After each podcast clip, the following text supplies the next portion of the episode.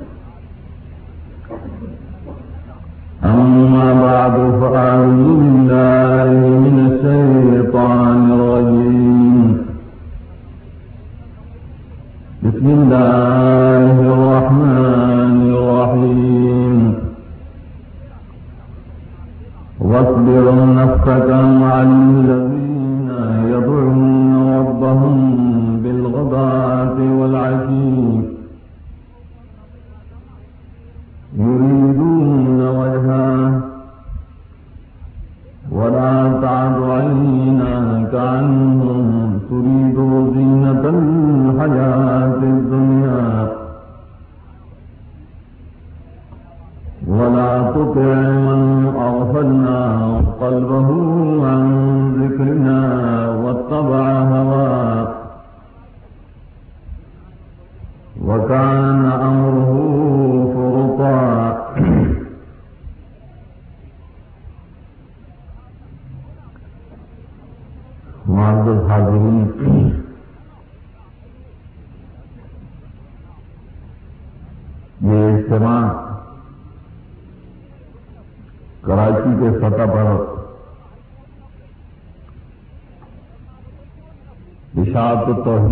سننا کے تنظیم کے زیر انتظام دوسرا اجتماع ہے۔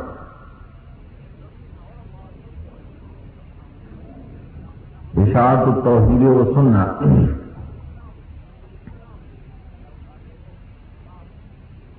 یہ ایک نام ہے۔ شاید بعض احباب نے پہلے سے نہیں سنا ہوگا میں تو اس وقت صرف اس جماعت کا تعارف اور اس کے مشن کے متعلق کچھ اجمالن ذکر کروں گا۔ تفصیلی بیان۔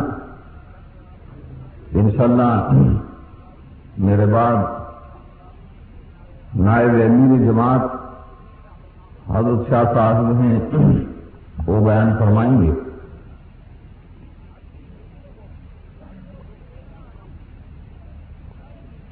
عقل مند انسان وہ ہے کہ وہ کسی شخص کے متعلق یا کسی جماعت کے متعلق اپنی رائے اس وقت پورا قائم کر سکتا ہے جب اس جماعت کا منشور، اس کا دستور دیکھ لے یا سن لے اور پھر اس جماعت کا طریقہ کار بھی دیکھ لے۔ اس کے بعد وہ پورا فیصلہ کر سکتا ہے کہ صحیح جماعت صحیح طرف پر ہے یا غلط طرف اور غلط طریقہ پر ہے جب کسی جماعت کے متعلق معلوم نہ ہو کہ اس جماعت کا دستور کیا ہے، اس کا منشور کیا ہے، ان کا مشن کیا ہے۔ تو اس کے متعلق فیصلہ کرنا کہ یہ غلط ہے یا صحیح ہے، یہ عقل مندی کی بات نہیں۔ اشاعت توحید وہ سننا کوئی یہ نہ سمجھے۔ کہ کوئی نئی جماعت ہے، چند سال سے بنی ہوئی ہے۔ نہیں، یہ ایک مسلم مسئلہ ہے، علماء اور طلباء کے نزدیک، کہ عدم علم کسی چیز کا، یہ اس کے عدم وجود پر دلیل نہیں ہوتا۔ عدم العلم بشین لا دل والا عدم وجود جب کسی چیز کے متعلق کسی شخص کو علم نہ ہو، اس کا یہ مطلب نہیں کہ یہ چیز پہلے سے موجود نہیں تھی۔ یہ فیصلہ کون کر سکتا ہے؟ حقیقت یہ کہ اشاعت کو توحید وہ سننا حضرت حسین علی رحمہ اللہ تلمید رشید، حضرت رشید احمد گنگوہی رحم اللہ کا۔ اس نے اس جماعت کا تشکیل سن انیس سو دس میں کیا تھا، انیس سو دس۔ تو اس وقت کتنی مدت ہو گئی؟ یہ نہیں کہ ابھی کچھ دس سال سے یا بیس سال سے یہ جماعت بنی ہوئی ہے۔ یہ وقت اس وقت سے اس وقت ہم اس صفحہ ستی اس صفحہ ہستی پر موجود بھی نہیں تھے۔ پیدا بھی نہیں ہوئے تھے۔ ہمارے بڑے بڑے بزرگ مشائق خیزان اس جماعت کے ابتدائی ارکان پہ، اپنے استاد کے، اس کے حیات میں، اس کی زندگی میں۔ اور وقتاً بوقتاً اس جماعت میں توسیع ہوا کرتا تھا۔ لیکن اس جماعت کا تشہیر کیوں نہیں ہوا؟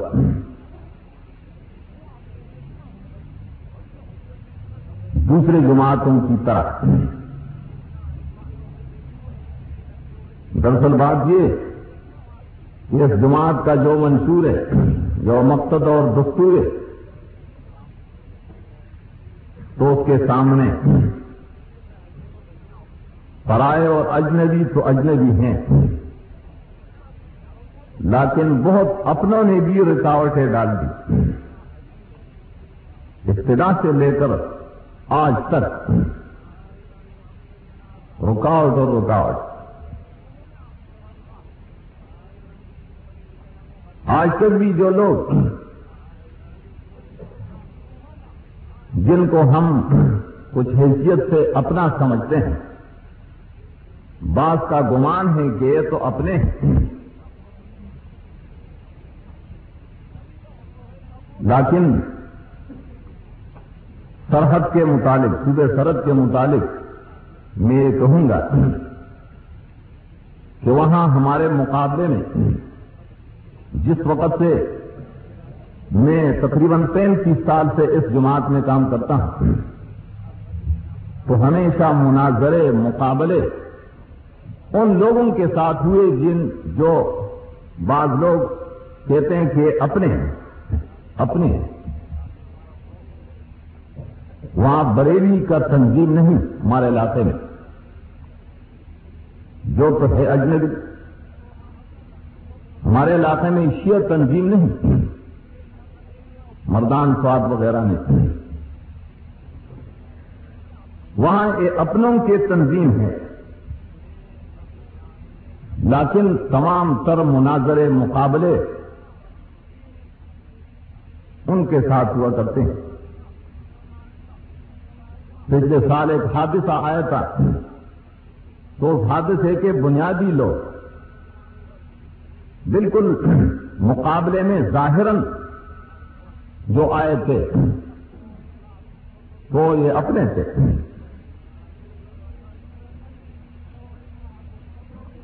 اسی طرح بہت سارے واقعات ہیں۔ تو جب اس قسم کے رکاوٹیں ہوتی ہیں، اپنوں کی طرف سے، اور دوسروں کے طرف سے تو ہے تو یہ جماعت کی تشہیر میں کچھ حائل بنتا ہے۔ لیکن یہ تو حقیقت ہے، ہمارا ایمان ہے، یقین ہے کہ جو بات حق ہوتی ہے جو مسئلہ حق ہوتا ہے، اس کے آگے جو بھی سامنے آ جائے، رکاوٹ ڈالے، حائل ہو جائے، وہ ختم ہو جائے گا، لیکن حق کبھی ختم نہیں ہوتا۔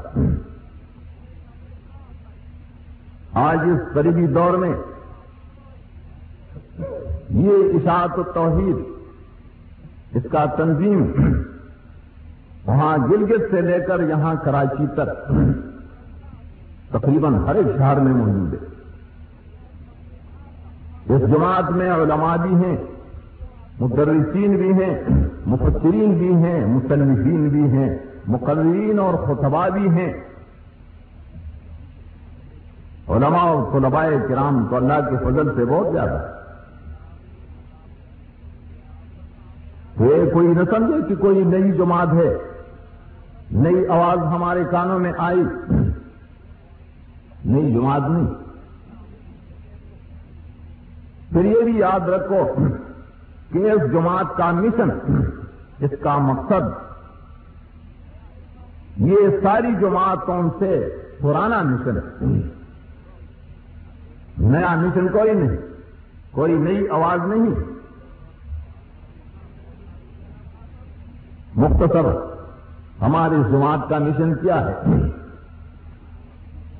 تین باتوں کے اندر وہ اکٹھا کیا گیا۔ ایک، قرآن پاک کے دروس کی اشاعت، کہ ہر ایک جگہ جہاں بھی اشاعت کا کوئی عالم ہو، تو اس کا درس قرآن ہوگا۔ اشاعت کا جو طالب علم ہو، جو ساتھی ہو، تو اشاعت کا وہ قرآن پاک اور اس کے تفسیر کا متعلم ہوگا۔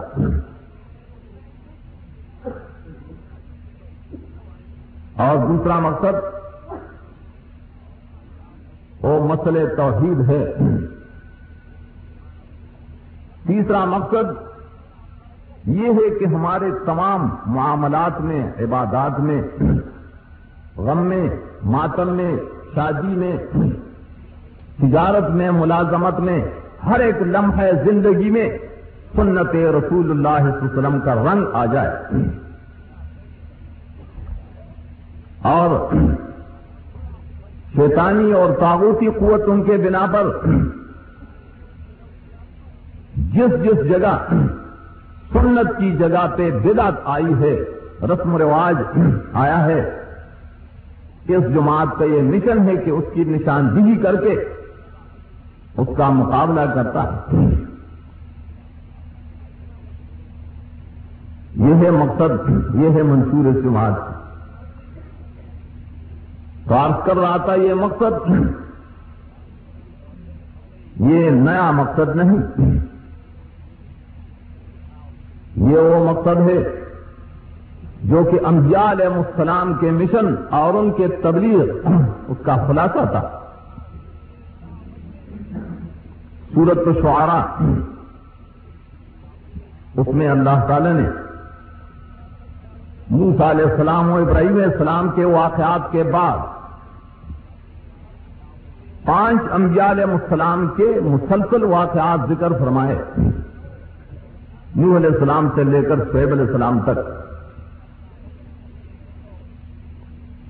انہیں انبیاء علیہ السلام کے بیانات میں، ان کے منشور میں یہ کلمات، یہ دہرایا۔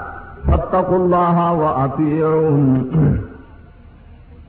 نوح علیہ السلام نے بھی فرمایا فتق اللہ حود علیہ السلام نے بھی فرمایا فتق اللہ صالح علیہ السلام نے بھی لوت علیہ السلام نے بھی، شعیب علیہ السلام نے بھی فتق اللہ یہ کلمہ ہے سب کا تو کیا مطلب ہے اس کلمے کا؟ تقوا کیا ہے؟ دوسری بار اس کی توحید ہے۔ شرک کو چھوڑنا شرک کی مخالفت، اس کے مقابلہ میں مجاہدہ کرنا۔ اور پیڑون کیا ہے؟ پیڑون اتباع رسول، اتباع سنت۔ یہ ہے فتق اللہ علیہ تمام انبیاء علیہ السلام کا یہ سبق ہے۔ یہ دعوت ہے، ان کی دعوت کا یہ خلاصہ ہے۔ فتق اللہ واطعون پھر قرآن کریم میں فتق اللہ کا تشریف جس انداز میں کیا گیا۔ اتعون کی تشریح جس انداز میں کیا گیا۔ وہ قرآن پاک کے پڑھنے سے معلوم ہوتا ہے۔ اور نو علیہ السلام جس نے ایک دفعہ فرمایا فتق اللہ تو اس کے تشریح میں فرمایا، یا قوم عبد اللہ مالک من الہ غیرو یا قوم عبد اللہ مالک من الہ غیرو حود علیہ السلام نے بھی یہ فرمایا، صالح علیہ السلام نے بھی، ہر ایک پیغمبر یہ تشریح فتق اللہ اللہ سے ڈرو۔ پرہیزگار بن جاؤ۔ متقی بن جاؤ۔ کس طرح متقی بنو گے؟ اس طریقے پر کیا قوم بد اللہ مالک من الہ غیرو اس طریقے پر۔ دعوت ہے اللہ کی بندگی کا۔ او بد اللہ اللہ کے لیے بندگی خاص کرو، صرف اللہ ہی کی بندگی کرو۔ عبد اللہ کا یہ مانا نہیں کہ اللہ کی بندگی کرو۔ کیوں؟ انبیاء علیہ السلام نے جن جن قوم کو دعوت دی، یہ دعوت دی کہ عبد اللہ تو قومیں اکثر اللہ کی عبادت تو کرتی تھی اور اللہ کی عبادت کے منکر تو نہیں۔ تھی ابو جہل، ابو لہب مکہ کے کافر مشرقین عرب۔ قرآن کریم میں تفصیل سے یہ بیان فرمایا کہ وہ اللہ تعالی کی بندگی کے منکر نہیں تھے۔ عبادت کے منکر نہیں۔ اللہ تعالی کے متعلق ان کا عقیدہ تھا، قرآن پاک میں ذکر ہے۔ وہ یہ مانتے تھے کہ اللہ تعالیٰ خالق ہے، مالک ہے۔ مانتے تھے۔ اگر ان سے پوچھا جائے، ولا انسان من خلق السماوات والارض اگر تو ان سے پوچھے، کس نے پیدا کیا آسمان اور زمین؟ کون ہے خالق؟ جواب دیتے تھے اللہ۔ سب سے اگر پوچھا جائے، یہ پوچھا جائے، تمہیں کس نے پیدا کیا؟ ولا انسان من خلق تو بھی وہ اللہ نے پیدا کی۔ اگر ان سے پوچھا جائے میں ارزوں کو من سما ہے کون ہے رزق کا ذمہ دار؟ وہ میں یخرج الحیا من المیت وہ میں یخرج ال وہ یخرج المیتا من الحی وہ میں یدبر الامران پوچھا جائے، کون ہے تمام عالم کا مدبر، نظام چلانے والا؟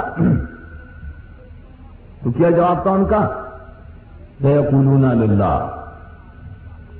اور کہتے تھے، اللہ ہے مدبر، اللہ ہے انتظام چلانے تمام عالم کا نظام، وہ کہتے تھے، اللہ چلاتا ہے میں یدبر الامرا الامر میں الفلان استغراتی استغراتی یہ کہ تمام عالم کا نظام کس کے ہاتھ میں ہے، کس کی قدرت میں ہے؟ یہ چھوٹے چھوٹے تدابیر، بعض ملکوں کے تدابیر، اس کے لیے تو دوسرے مدبر جانتے تھے عقیدہ تھا، لیکن کہتے تھے کہ تمام عالم کا مدبر منتظم تو صرف اللہ ہے۔ میں مدبر الامرا عقیدہ تھا ان کا۔ تو اسی طرح وہ اللہ تعالی کی بندگی کے بھی قائل تھے، بلکہ بندگی کرتے تھے۔ قرآن پاک میں ہے۔ نماز بھی پڑھتے تھے، روزہ بھی رکھتے تھے، طواف کعبہ بھی کرتے تھے، حج و عمرہ۔ اپنے مال میں، اپنے فصل میں اللہ تعالی کا حصہ بھی دیتے تھے۔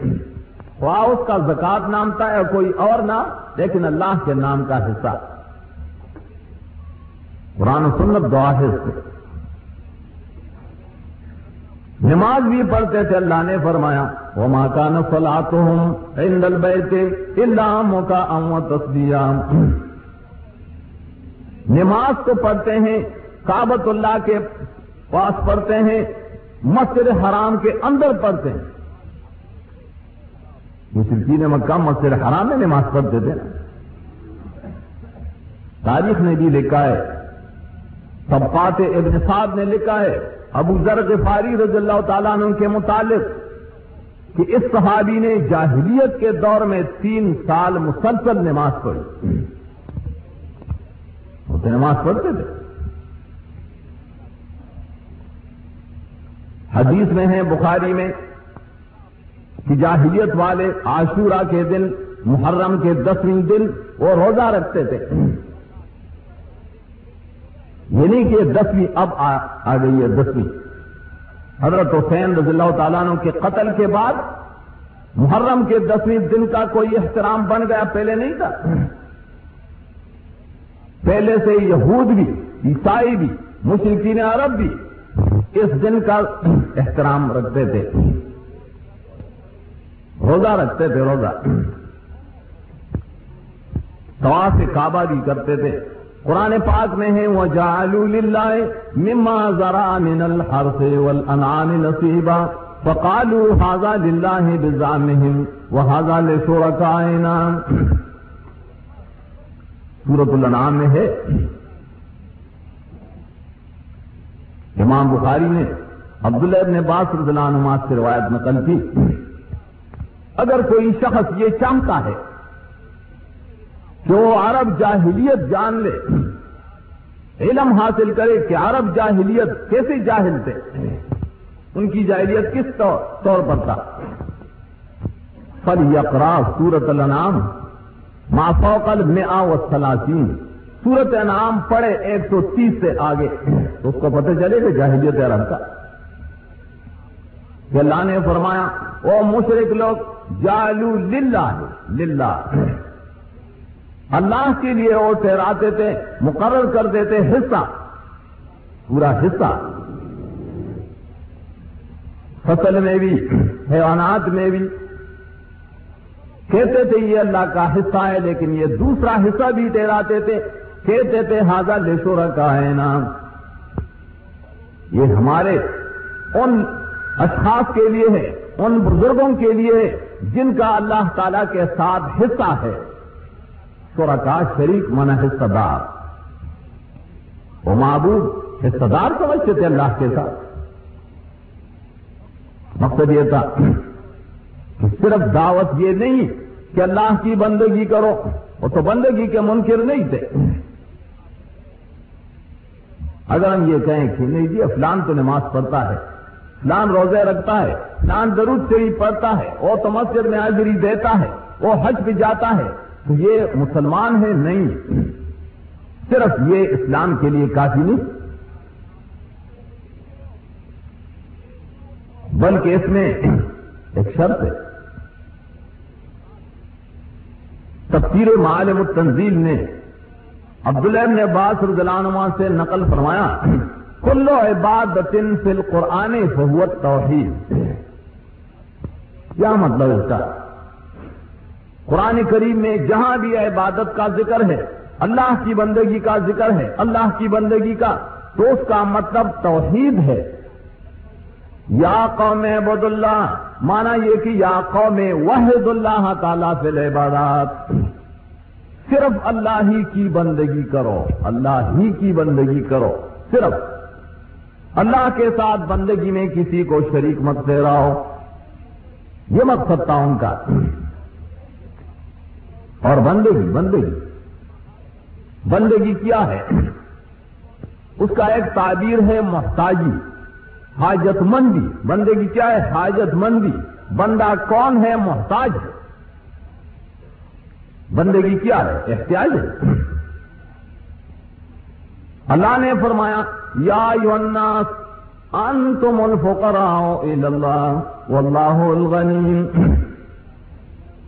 اور تمام لوگوں، اور لوگوں، الناس، لوگوں میں انبیاء علیہ السلام بھی ہے اولیاء کرام اور بزرگ بھی ہیں، پیر و فقیر بھی ہیں، سارے کے سارے سب کو مخاطب کر کے فرمایا، انتم الفقراء اللہ تم سب کے سب اللہ ہی کے محتاج ہیں، سب فقیر ہیں، فقیر۔ لیکن اللہ کے در کے فقیر ہونا چاہیے۔ موسا علیہ السلام نے بھی فرمایا رب انی لما اندر من خیر فقیر. یا اللہ، میں تیرے در کا محتاج اور فقیر ہوں۔ یہ نہیں کہ میں کوئی آتا ہے، کہتا ہے، میں فقیر ہوں، میں ملنگ ہوں، ملنگ کبھی کہتے ہیں۔ میں قلندر ہوں جان بابے کا فقیر ہوں۔ وہ بابے کا فقیر ہے اور ہم اللہ کے فقیر ہیں۔ اللہ کے در کے فقیر بنو۔ اللہ نے فرمایا، انتم الفقراء اللہ۔ جن کے تم فقیر بنتے ہو، جن کے تم قلندر بنتے ہو، وہ بھی اللہ تعالی کے فقیر تھے اور فقیر ہیں۔ تو تم ان کے فقر کیوں کرتے ہو ان کے سامنے؟ انتم الفقراء انبیاء علیہ السلام بھی محتاج۔ اس وجہ سے قرآن کریم میں، سورت انبیاء نے، اللہ تعالی نے انبیاء علیہ السلام کی حاجات، ایک اس کا ایک فرش بیان فرمایا فرش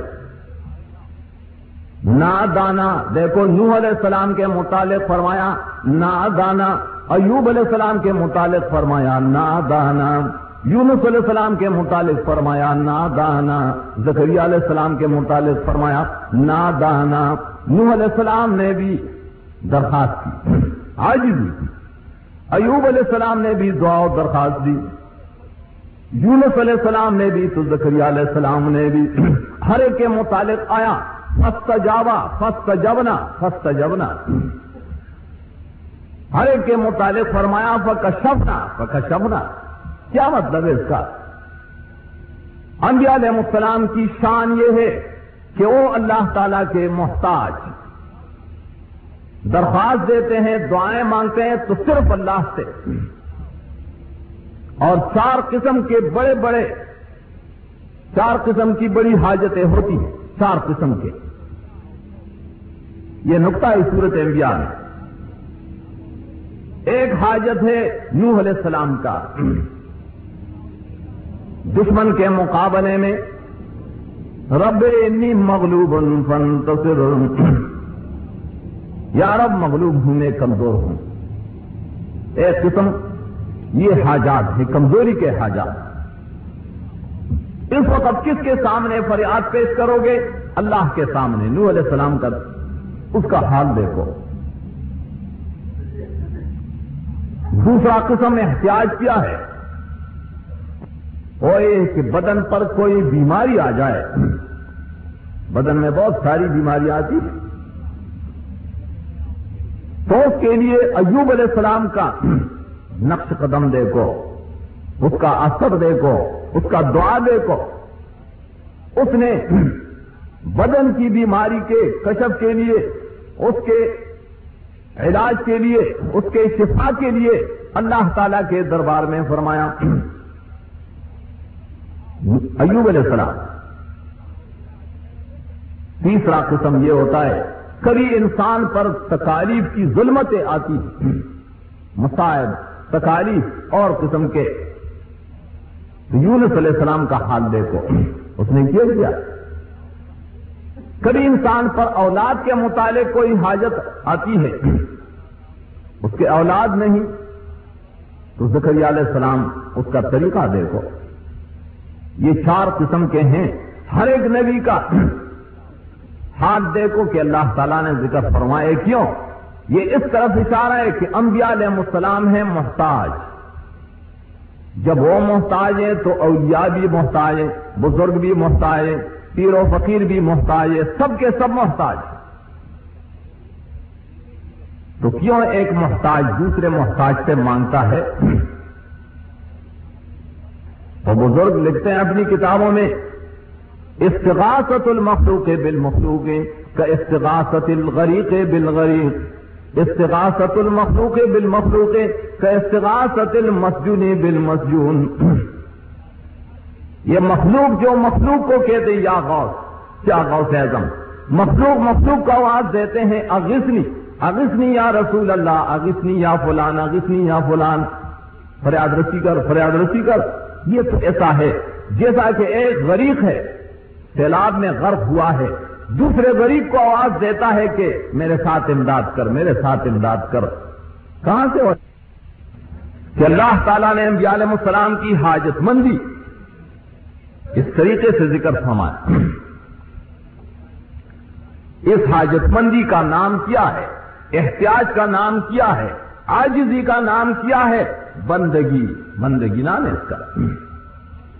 اور بندگی کا نام عربی میں کیا ہے؟ عبادت. بعض لوگ کہتے ہیں جی قرآن پاک میں تو یہ ہے۔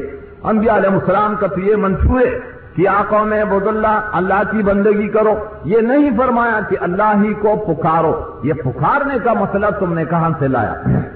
جس کو دعا کہا جاتا۔ کبھی کہتے ہیں جی تفسیر میں اگر لفظ دعا آتا ہے تو وہاں وہ عبادت کا معنی لکھتے ہیں اور تم عبادت کا معنی بھی دعا سے کرتے ہو۔ یہ ہم پر اعتراض ہے۔ جاہلوں کا اعتراض ہوتا ہے، وہ جاہل ہوتے عبادت کے معنی میں دعا۔ یہ کیوں ہے؟ رسول اللہ علیہ وسلم نے فرمایا اب دعا ہو البادان اب دعا ہو مخل عبادان اب دعا پکارنا، حاجت پیش کرنا، حاجت مانگنا، یہ تو عبادت کا مح ہے مغد ہے۔ اور یہ عین عبادت ہے، عین بندگی ہے۔ کیوں؟ بندگی کا معنی ہے عجز اور احتیاج۔ عجز اور احتیاج دعا میں ہے۔ تو دعا حقیقت میں عبادت ہے۔ اور جہاں اگر کسی تفسیر میں ادھر کے نیچے تم دیکھتے ہو کہ وہاں عبادت کا لفظ لگایا تو تم تفسیر کا مطلب نہیں سمجھتے۔ اس کا مطلب ایک تو یہ ہے کہ دعا دو قسم ہے ایک دعائے لغوی، عربی لغت میں دعا کا معنی ہے آواز دینا آواز دینا۔ طلب کرنا طلب کرنا۔ وہ تو عام ہے، وہ تو اللہ کے ساتھ خاص نہیں، لغوی معنی۔ کبھی میں تجھے آواز دیتا ہوں، کبھی ذوالقرنے نے آواز دیا، آئے نونی۔ یہ تو اسباب کے تحت ہے۔ ہم ایک دوسرے کو کبھی بلاتے ہیں، آواز دیتے ہیں۔ یہ دعا کا لغوی معنی۔ اور دعا کا شرعی معنی، جو کہ اللہ تعالی کے ساتھ خاص ہے اور اللہ کے سوا کسی سے دعا کا تعلق شرعی معنی پر یہ شرک ہوگا۔ وہ کیا ہے دعا؟ دعا العبادت۔ وہ دعا جو کہ عبادت ہے۔ یہ نہیں کہ دعا کا معنی عبادت ہے۔ تفسیر کا یہ مطلب نہیں۔ تو آپ یہ کر رہا تھا کہ انبیاء علیہ السلام نے تقوا کا مطلب یہ بیان فرمایا۔ یا قوم عبد اللہ مالک من الہ غیرو اور اپنی سنت کی طرف انہوں نے دعوت دی۔ سنت کی طرف۔ ہاں جب امتی امتی آتا ہے۔ یہ تو انبیاء علیہ السلام تھے فتق اللہ آتی ہے جب امتی ہو، جیسا کہ ہم امتی ہیں، تو امتی کا کام کیا ہوگا؟ امتی کا کام وہ ہے، جو رجل یاسین نے، صاحب یاسین، جو سورت یاسین میں اس کا ذکر ہے، اس نے کیا فرمایا؟ یا قوم طب المرسلین۔ آ گیا رجل آیا۔ جا رجل اللہ نے اس کا نام نہیں لیا کہ کیا نام تھا۔ نام میں کیا مقصد ہے؟ ایسا نہیں فرمایا کہ جہاں شخص ایک شخص آیا۔ نہیں نہیں فرمایا جا رجل رجل، یہ کام رجل کا ہوتا ہے۔ عورتیں یا عورت والے عورت کی قسم کے جو مرد ہوتے ہیں وہ یہ کام نہیں کر سکتے۔ یہ مردوں کا کام ہے، رجل کا کام۔ توحید والوں کو قرآن پاک میں کبھی فطرت ان کا نام رکھا، کبھی فتا کا نام رکھا، کبھی رجل کا نام رکھا۔ یہ نوجوانوں کا کام ہے، یہ مردوں کا کام ہے۔ اتنی ہمت ہے ان کی ہمتیں دیکھو، ان کی مجاہدیں دیکھو۔ تو ایک مرد آیا، اللہ نے فرما مرد آیا۔ اس نے بیان شروع کی تقریر؟ اتب المرسلین۔ اور لوگوں اتب المرسلین۔ رسولوں کو رسولوں کی، پیغمبروں کی تابیداری کرو۔ اتب المرسلین۔ یہ نہیں کہا کہ اتبعونی، میری تابیداری کرو۔ میں جو کہتا ہوں، یہ مان لو۔ ایسا نہیں کہا۔ ہم یہ نہیں کہتے ہیں کہ ہم مولوی لوگ، عالم لوگ جو کہتے ہیں تو وہ مان لو۔ ہم کہتے ہیں، پیغمبروں کے مان لو، رسولوں کے مان لو، ان کی تابیداری کرو۔ پھر فال آیا اچھا ایک طرف یہ تین رسول تھے اس وقت جو سورہ یقین میں ہیں۔ تین آدمی تھے صرف تین، بشر تھے بشر۔ اور دوسری طرف تو بہت سارے لوگ تھے۔ اس میں مولوی بھی تھے، پیر بھی تھے، اقتدار والے بھی تھے، ہر قسم کے لوگ تھے۔ تو سوال آیا اچھا ہم ان جمہور کو چھوڑ دیں، اکثریت کو چھوڑ دیں، ان سب کو چھوڑ دیں، صرف تینوں کی کیوں تابیداری کرے تو اس کا جواب، اب کہتے ہیں نا، دوسرے طرف بڑے بڑے مولوی ہیں، بڑے بڑے پگڑی والے ہیں، بڑے بڑے پیر ہیں تم تو چند آدمی ہو، چند علماء ہو۔ ہم ان کو چھوڑ کر تمہاری تابیداری کیوں کریں؟ تمہارا ساتھ کیوں دے جواب یہ اتویروں ملا سلوکم اجرا۔ یہ اس کا نقطہ ہے۔ ان کی تابیداری اس وجہ سے کرو، دو علتیں ہیں، دو دلیلیں۔ ایک یہ اتبعو ملا سلوکم اجرا۔ اخلاص کو دیکھو۔ اس شخص کی تابیداری کرو۔ جو تم سے کوئی بھی اجرت نہیں مانگتا تم سے بالکل عوض نہیں مانگتا یہ نہیں کہتا ہے میں تیرے مردے کے لیے اشار سواب کا ختم کرتا ہوں، لیکن دس روپے دے گے دس کہاں ہیں؟ پچاس دو گے سو دو گے بغیر سے کام نہیں بنتا۔ ختم پڑتا ہے تو کچھ ضرور کھانا، کھلانا اور پلانا یہ تو ضرور ہوگا گرو نہیں تو پھر وہ ثواب نہیں بخش دیتا۔ ہے حال یہ کہ فقہائے احناف نے لکھا ہے، حنفی فقہ نے علامہ شامی نے پانچویں جل میں لکھا، پھر اس کے لیے ایک مستقل رسالہ مجمت الرسائل میں لکھا۔ اور اس نے فرمایا، الآخذ والموتی کلاہما آسمان۔ یہ قرآن پاک کے تلاوت پر لینے والے یا دینے والے یہ دونوں گناہ گار ہیں۔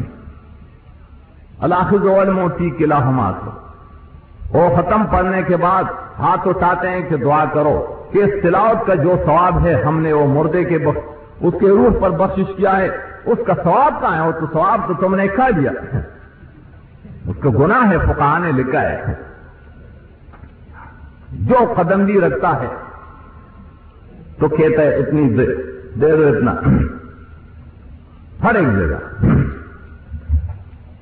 لیکن انبیاء علیہ السلام کا کام مفلسین کا کام، وہ یہ ہے کہ تم سے کچھ مانگتا نہیں۔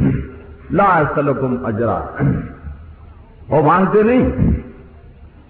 وہ یہ نہیں کہ ختم پڑھ دیں تراویح میں ختم پڑھتے ہیں تو کہتے اتنا دے دو، نہیں دیتے تو ہم نہیں پڑھتے۔ انبیاء علیہ السلام نے دین کا کام صرف اللہ کے لیے کیا ہے۔ ابتغاء وجہ اللہ۔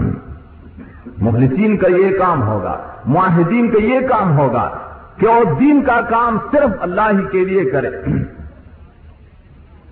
اور دوسرا نقطہ ہے کہ وہ ہم محتدون وہ ہم محتدون انہی رسولوں کا کیوں مان لو؟ اس وجہ سے مان لو کہ ہدایت والے ہیں، ان کے ساتھ دلیل ہے ان کے مدعا پر، دلیل ہے اللہ کی طرف سے۔ مفتدی کا اومانا جو بات کرتا ہے تو دلیل سے کرتا ہے۔ یہ نہیں کہ کسی کے پیچھے بلا دلیل، کسی دلیل کے بغیر بس اس کے پیچھے چلو۔ لا تقم علیہ صلی کبھی ہے اللہ نے فرمایا، کیوں کسی کی بات بغیر دلیل کے تم مانتے؟ ہو لیکن دلیل، وہ عام لوگ کس طریقے سے اور دلیل جانتے ہیں؟ عوام لوگ بھائی کہتے ہیں کہ ہم کس مولی کا مان لے وہ مولی صاحب بھی دلیل پیش کرتا ہے تو یہ مولی صاحب بھی دلیل پیش کرتا ہے۔ امام غزالی رحم اللہ نے احیاء العلوم میں فرمایا، احیاء العلوم، بعض سیب کہتے ہیں احیاء العلوم، احیاء نہیں، احیاء ہے۔ اس میں لکھا ہے، لا تسلوہم. ان سے، ان لوگوں سے، ان بدتیوں سے دلیل کے متعلق مت پوچھو. وہ تو کوئی عربی عبارت پڑھ کر کہے گا کہ یہ دلیل ہے. عام لوگ کہتے ہیں، اس نے بھی جی آیت پر، اس نے بھی حدیث پیش کی. نہ وہ فرماتا ہے، بل سلو من سنت ان سے پوچھو تو سنت کے متعلق پوچھو. اس سے پوچھو کہ مولوی صاحب، پیر صاحب، میں نکاح پڑھتا ہوں، میں نکاح کرتا ہوں، جنازہ پڑھتا ہوں، مردہ کو سنبھال کرتا ہوں، اس میں نبی صلی اللہ علیہ وسلم کی سنت مجھے بتاؤ، اس کی سنت بتاؤ، اس کا طریقہ بتلاؤ۔ یہ اسے پوچھو۔ یہ نہیں کہ نہیں جی بھی بزرگ ہیں، باپ دادے ہیں، ہم ان سے دلیل کس طرح طلب کریں؟ وہ سارے کاف نہیں اصاب کاف نوجوان تھے، سب نوجوان۔ بادشاہ نے جب ان کو کہا کہ یہ تمہارے باپ دادے جس طریقے پر ہے تم ان کی تابیداری کیوں نہیں کرتے ہو؟ باپ دادے ہیں۔ انہوں نے کہا ہاؤ لائے قوم نتخذوا من دونه آلهة لو لا ياتون عليهم بسلطان بين قوم نامان آباؤ یہ ہمارے باپ دادے بڑے بڑے لوگ ہیں۔ اللہ کے سوا انہوں نے اپنے لیے، اللہ کے سوا اپنے لیے حاجت روا ٹہرائے ہیں، مشکل کشا ٹہرائے ہیں، معبود بنائے ہیں۔ ہم ان سے پوچھتے ہیں کہ اس پر دلیل کیا ہے۔ جو بھی ہو تو ہم دلیل مانگتے ہیں۔ دلیل پیش کرو۔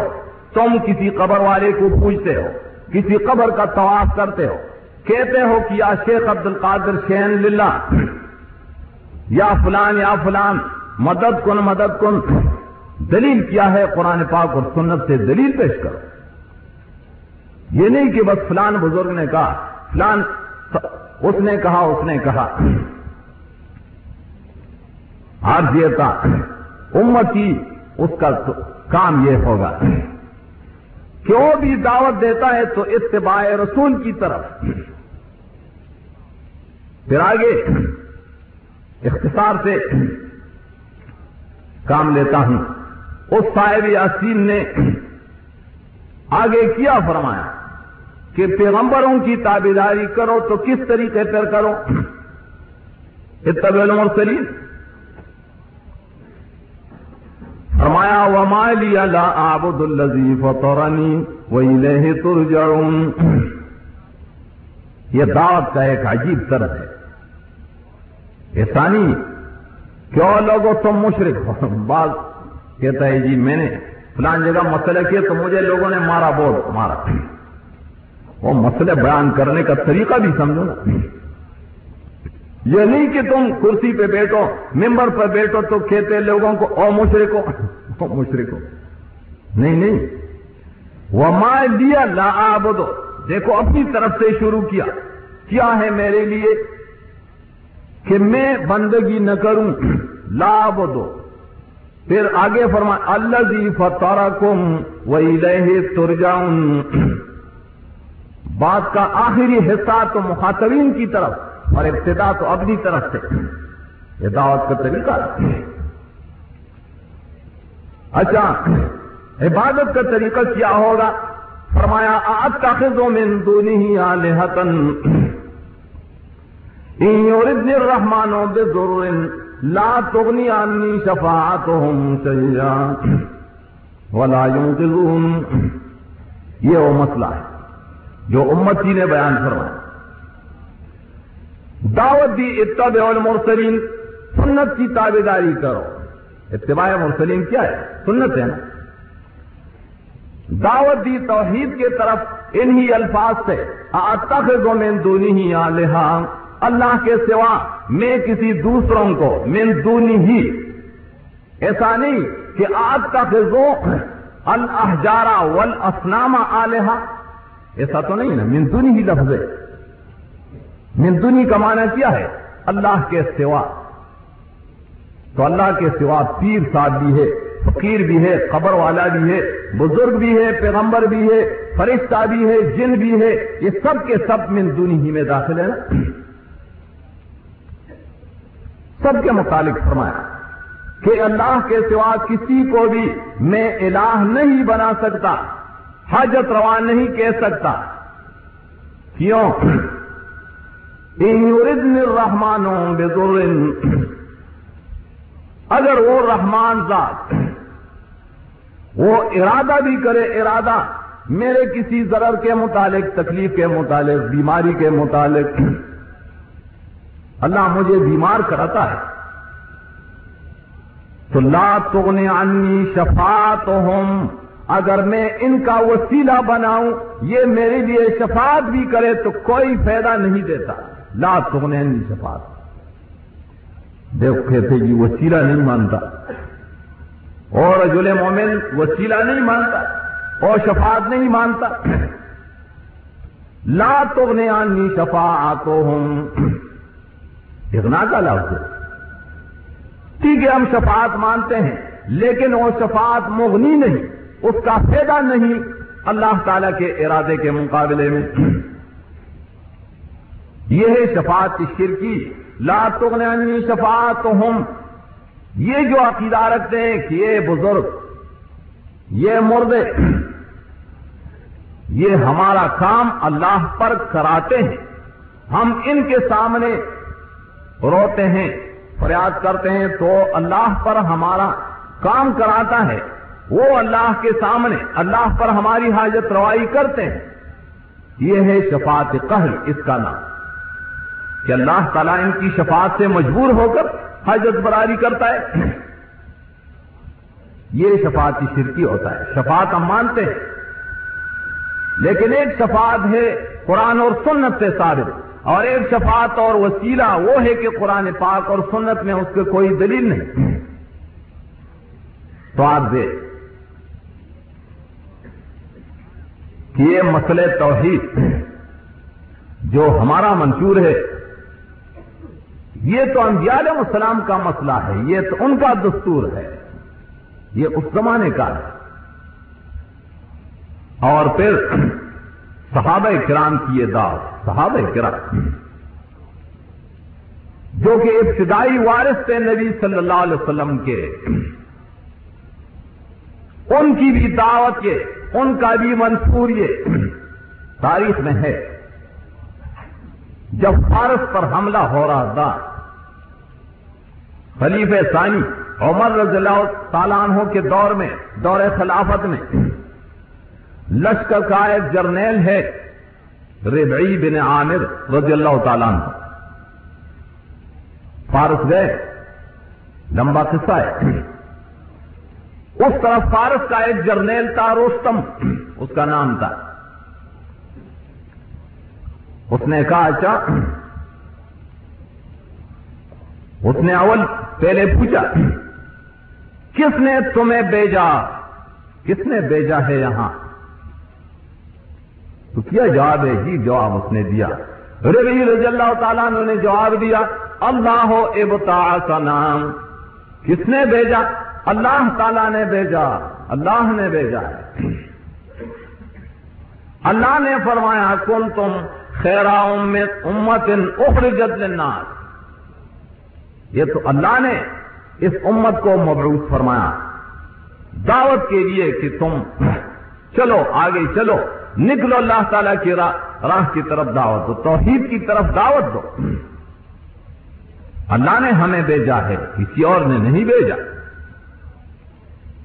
پھر اس نے پوچھا، کس واسطے آئے؟ تم کس واسطے آئے؟ کیا مقصد ہے تمہارا؟ وہ مقصد سن لو۔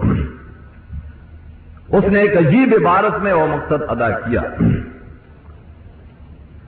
ربی رضی اللہ علیہ نے فرمایا ہمارا مقصد ہے کہ لے نخری جائے باد اللہ من عبادت العباد، الى عبادت رب العباد. یہ ہے مقصد۔ لے نخری جا ہم اس واسطے آئے ہیں۔ ہمارا یہ مقصد ہے، ہماری دعوت اس مقصد کے لیے ہے کہ ہم اللہ کے بندوں کو، بندوں کی بندگی سے نکال کر رب العباد کی بندگی میں لگائیں۔ ہم تو اس واسطے ہیں۔ ہم اس واسطے ہیں۔ یہ صحابہ کرام کا مقصد تھا۔ یہ ان کی دعوت دعوت کا خلاصہ تھا کہ اللہ کے بندے ہیں۔ یہ تمام کے تمام اللہ کے بندے ہیں۔ جو بھی ہیں، اللہ کے بندے ہیں۔ لیکن یہ بیچارے، یہ جہل کی وجہ سے، بے علمی کی وجہ سے بندوں کی عبادت میں لگے ہوئے ہیں۔ بتوں کی عبادت میں نہیں کیا، بندوں کی عبادت میں۔ لے جائے باد اللہ من عبادت العباد۔ عبادت العباد۔ کیوں یہ قرآن پاک میں بھی ہے؟ اللہ نے بھی فرمایا، ان الذین تدعون من دون اللہ عباد امثالکم۔ انا بے شک، یقینی بات ہے، یقینی۔ جن جن کو تم پکارتے ہو، ان الذین تدعون من دون اللہ، جن جن کو تم پکارتے ہو، اللہ کے سوا او سوا کا مسئلہ ہے من دون اللہ، جو بھی ہے۔ تدونا ان کو تم پکارتے ہو۔ کون ہے وہ؟ کیا ہے؟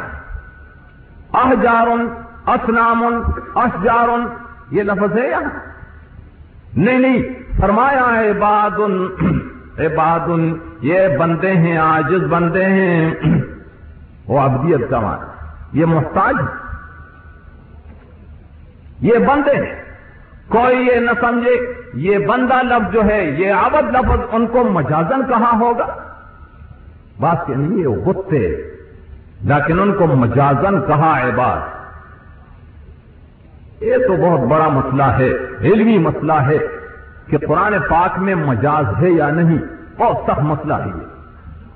چلو اگر ہے، لیکن اللہ نے یہاں فرمایا، میں مجاز مجاز یہاں نہیں کرتا، بلکہ عباد ان ام سالوں کو یہ تمہارے جیسے ہیں۔ اگر تم مجازی بندے ہو تو مجازی بندے ہیں، اگر تم حقیقی بندے تو ام سالوں کو میں نا۔ ہم سالوں کو میں، یہ ہم سالوں کو لفظ کیوں لگایا؟ یہ بات لفظ کا بھی تھا۔ وہ تم بندے ہو تو وہ بھی بندے۔ تو تم بندے ہو وہ بھی بندے اور پھر ان کو پکارتے ہو۔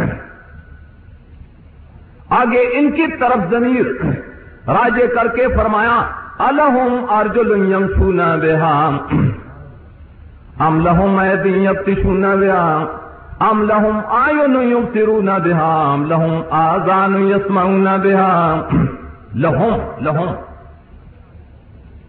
تو ضمیر یہاں مرجے پہلی آیت میں کہتے نہیں، ہم ضمیر بتوں کو راجے کہاں ہے بت؟ اس بار قبل ذکر جائز پانچ جگہوں میں جائز ہے، لیکن یہ انہی جگہوں میں سے کوئی بھی جگہ نہیں۔ اس بار قبل ذکر کے۔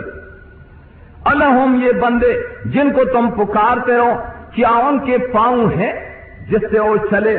تم کہتے ہو، یا فلان ان سرنی اغسنی میرے مدد کے لیے پہنچو تو پہنچتے ہیں پاؤں سے۔ پاؤں ہیں پہنچنے کے لیے، چلنے پھرنے کے لیے۔ کبھی نفی ہوتا ہے قید اور مقید دونوں کا۔ تو کبھی نفی ہوتا ہے صرف قید کا۔ ان کے لیے پاؤں ہے ہاں پاؤں ہے لیکن چل سکتے نہیں۔ پاؤں ہے نہیں چل سکتے۔ کیوں؟ ان کے بدن میں روح نہیں۔ جب روح نہیں تو کس طرح چلتے ہیں؟ روح ہو، لیکن کمزور بنے اگرچہ پیغمبر ہو، پیغمبر ہے، اس کے اندر روح بھی تھا لیکن جب وہ بیماری کے وجہ سے کمزور ہوا، حدیث میں ہے سری حدیث میں رسول اللہ علیہ وسلم نے فرمایا، اپنے سابق کرام کو فرمایا، بیماری مرض الموت کی حالت میں فرمایا، مجھے مسجد لے جاؤ، مجھے مسجد لے جاؤ۔ اس پاؤں میں طاقت نہیں کہ خود چل پڑے۔ تو دو صحابہ کرام، ان کے کندھوں پر اس نے تکیا لگا کر تو مسجد چلے گئے۔ ان میں سے ایک ہے عباس رضی اللہ تعالیٰ ہو دوسرا کون ہے؟ شیعہ کم، کمبخ کہتے ہیں، یہ عائشہ۔ اس نے علی کا نام نہیں لیا۔ عائشہ پر دشنام تراجی وہ کم وقت کیا سمجھتے ہو، وہ دوسرا آدمی صرف علی نہیں تھا، وہ تین آدمی تھے، باری باری سے، اس وجہ سے، اگر ایک کا نام وہ لیتی تھی، تو پھر وہ دو کا نام کیوں لیا؟ تو دو صحابہ تھے، ان میں سے ایک تھا عباس، اور دوسری طرف تین آدمی تھے، باری باری۔ لے گئے اور رسول اللہ علیہ وسلم کو مسجد میں اور حدیث میں ہے وہ رجلاؤں تفتانی رسول اللہ علیہ وسلم کے پاؤں مبارک۔ او، زمین پر خط کھینچتے تھے، زمین پر خط کھینچنے کی وجہ سے۔ پاؤں میں طاقت تھی، چلنے کی نہیں تھی۔ اگرچہ زندہ تھے، بیماری کی وجہ سے ذوف اور کمزوری کی وجہ سے۔ جب مر جائے تو ان کے پاؤں میں کہاں سے طاقت آ گئی؟ کہاں سے طاقت آ گئی؟ کیا بھی وہ چل پڑتے؟ کیا ان کے ہاتھ ہیں کہ وہ ہاتھوں کے ذریعے سے تمہیں پکڑے؟ کبھی تم کے تو ہاں خود بھی عجی خود بھی عجی یا رسول اللہ، خود بھی عجی یا پیر، خود بھی عجی کہاں خود بھی عجی عمل ہوں میں دیں، اب تیشو نہ کبھی کہتے ہیں، وہ دیکھتے ہیں۔ ہمیں دیکھتے ہیں۔ املہم آئے نیب سرون کیا ان کی ایسے آنکھیں ہیں جو تمہیں دیکھ سکتے ہیں؟ بلکہ فرمایا آگے وہ تراہم ینظرون الیکا کا وہ لا یبصرون اس آیت کیا مطلب؟ وہ تراہم ترامن سات دو رویت کی رویت علمی عقیدہ۔ تمہارا یہ عقیدہ ہے کہ ینظرون الیک وہ نظر کرتے ہیں تمہاری طرف۔ اس وجہ سے کبھی اپنے لیے نام رکھتے ہیں منظر حسین، منظور حسین، منظور احمد، منظور محمد۔ کیا وہ نظر کرتے ہیں تمہارے، تمہاری طرف؟ یعنی یا ضرور لے لے۔ وہ ہم لا فرون وہ ہم لا لا، وہ تو نہیں دیکھ سکتے۔ مقصد یہ۔ وہ بندے تھے بندے۔ بندگوں وہ بندوں کی بندگی کرتے تھے، بندوں کی بندگی۔ لات بندہ تھا۔ سخی آدمی تمر روزہ جنیا تھی۔ منات ایک بزرگ تھا، خوبل شہید تھا۔ ابراہیم علیہ السلام بھی اسماعیل علیہ السلام تو پیغمبر تھے۔ امام بخاری نے ذکر کیا کہ مشرقین مکہ ابراہیم کی بھی عبادت کرتے تھے، اسماعیل کی بھی عبادت کرتے تھے، مریم علیہ السلام کی بھی عبادت کرتے تھے۔ یہ بت تھے، یہ تو بندے تھے۔ تو صحاب کرام نے بھی یہ فرمایا، لنخرجا عباد اللہ من عبادت العباد الہ عبادت رب العباد۔ یہ ہمارا بھی منشور ہوگا۔ یہ جماعت حق کا منصور ہے کہ تم اللہ کے بندوں کو بندگی یہ بندوں کی غلامی سے نکالو، پیروں کے پیروں میں پڑے ہوئے ہیں۔ پیر صاحب، وہ بیٹا ہوا ہے، نماز بھی نہیں پڑھی، جماعت میں بھی نہیں آیا۔ وہ کہتا ہے، میں مکہ معذمہ جماعت کے لیے جاتا ہوں نماز پڑھنے کے لیے۔ تم جاؤ پڑھو، ہم نہیں پڑھتے۔ ہاں۔ اور یہ جاتا ہے تو اس کے پاؤں میں اپنا سر رکھتا ہے۔ یا پیر صاحب، یا فقیر صاحب۔ یہ بندوں کے غلام بنے ہوئے ہیں۔ یہ بندوں کے عبد اور بندگی بنے بن چکے ہیں۔ ان پر ترس کرو۔ ترس کرنا چاہیے۔ ان کے حال پر ترس کرنا چاہیے۔ ان کے حال پہ رونا چاہیے کہ ان کو بندوں کی بندگی سے نکالو۔ اللہ کی بندگی میں مشغول کرا۔